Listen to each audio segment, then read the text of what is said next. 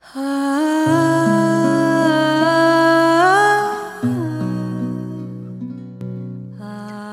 家好，欢迎大家收听舒克的飞行广播，我是主播舒克。啊，最近呢有个消息，大家很多人可能一直在关心这个事情啊，这个关于马航的 MH 三七呃 MH 这个飞机啊三七零的下落，波音七七七的下落，很多人都在关心。嗯，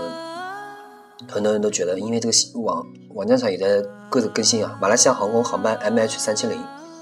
啊这个。呃，当时载有两百三十九个人飞机啊，在失去联系啊，也就是凌晨的三月八号的凌晨一点十二分，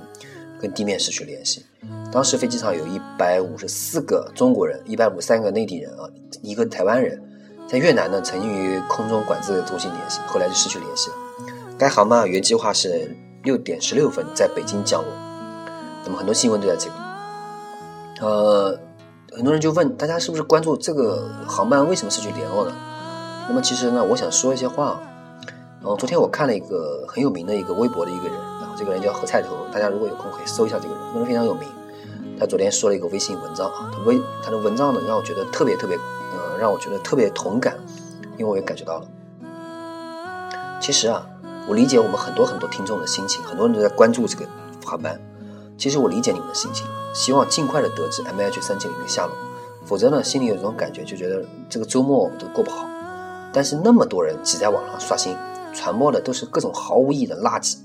比如说，呃，有一条留信留言这样留言：据越南通讯社三月八号十九点三十二分讯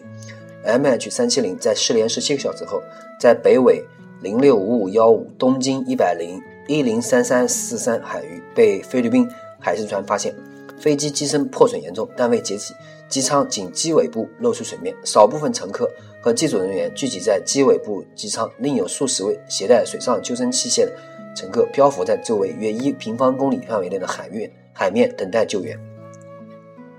这是天涯网友杜撰的一条内容，原帖呢已经被天涯站方删除，但我觉得他是出于好意，可是他没有可能没有完全考虑到这种消息对于被折磨了一天的旅客亲属是怎样一种残忍。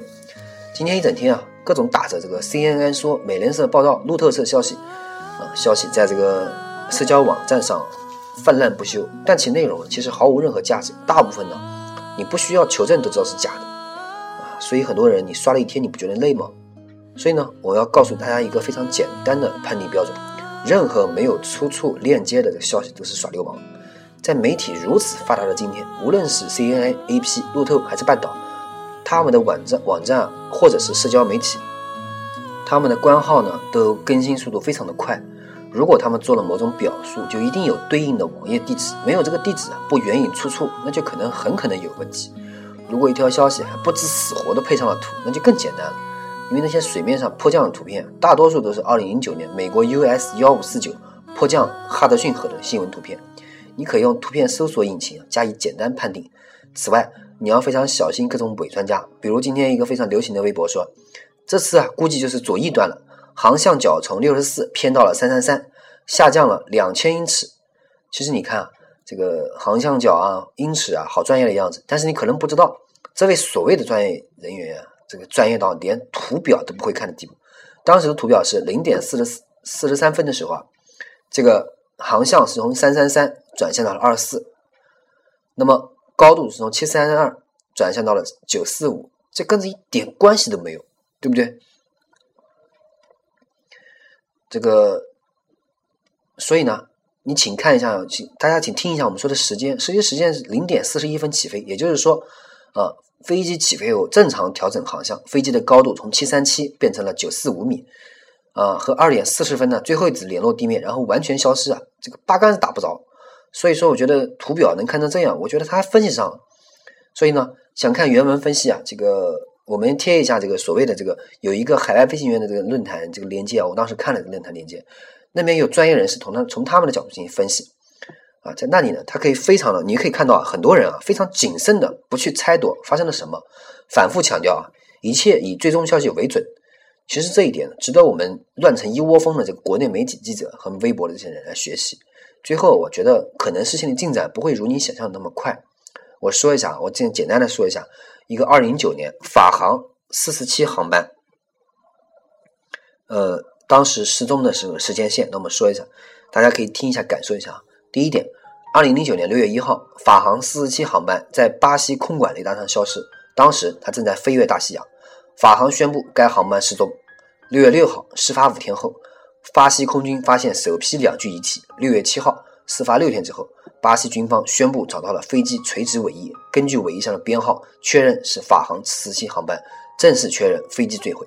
四月十六呃六月十六号，飞机垂直尾翼运抵运抵巴西。六月十九号，多国飞机舰船进行的搜救活动结束。二零一一年三月二十五号，也就是在两年之后，巴西四十七航班黑匣子终于被发现，并且从海底打捞成功，运往法国进行解码。二零一二年七月五日。法国民航安全分析局公布了最终的事故调查报告。这里啊，我说这么多呢，并非是说我们的 MH 三七零飞机已经坠毁，而是说啊，在可以参考的案例中，在汪洋大海搜索一架失踪的飞机是多么艰难，要耗费多少时间，对不对？那么所有的喧嚣和热闹呢，其实都暂都都都是暂时的。在二零零九年六月的第一个星期里啊，世界也如同今天一般喧嚣热闹，每个人都渴望看到结果，获悉真相。但这只不过呢，是对自己被排除在社会公共话题之外的恐慌而已。就像今天我们，这正如我们今天的记者宁可放出错误的新闻，也不肯晚于其他竞争对手发布消息一样。那么我再问一次，法航四十七航班坠毁原因什么？是不是？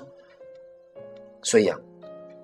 很多人不要去猜测，不要去猜度。可能可能我之前准备做，我当时做了一期节目，因为我之前做节目。是关于猜测这个飞机的会会有什么原因的，我也跟别人回答了，我说有可能飞机会解体了。但是我想了想，我也看了别人微，我也看了何赛德的微博，看了别人的微博以后，我觉得我不能猜多，绝对不能猜多，这样猜多只有找死的份，因为你不知道什么原因，所以一切都要以最后的最终消息为准，也可能要很久以后。但是我相信大家还是有耐心的，希望大家多等一等，